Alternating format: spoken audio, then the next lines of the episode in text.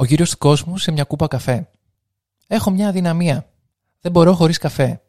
Τα πρωινά χωρίς καφέ, τα μάτια μου βαραίνουν. Η μούρη μου ξυνίζει. Μια ιδέα γίνομαι.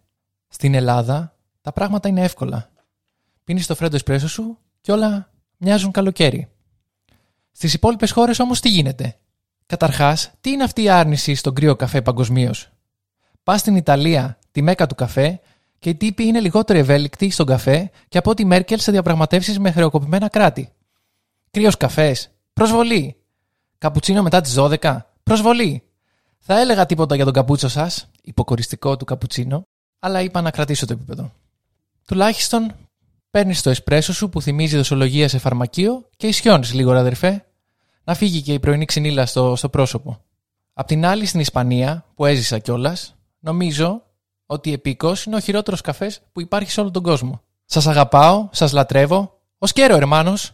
Αλλά τι καφέ κονλέτσε και καφέ κορτάδο μου λέτε; Και τι είναι αυτό το ποτήρι με πάγο όταν σας ζητάω έναν κρύο καφέ; Όχι εσούς. Να πω εδώ μας.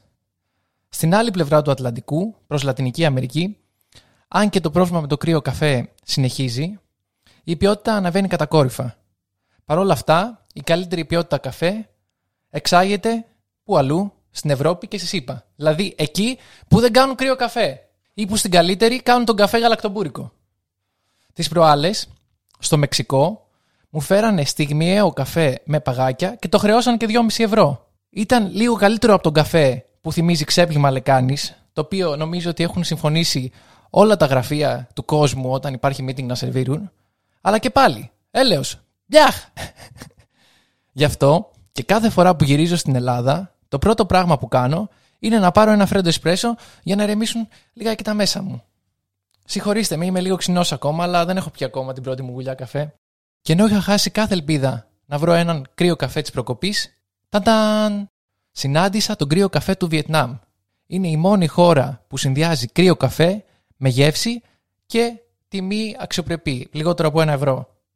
Και χωρίς πολλές εξηγήσεις. Το ζητάς και στο φέρνουνε.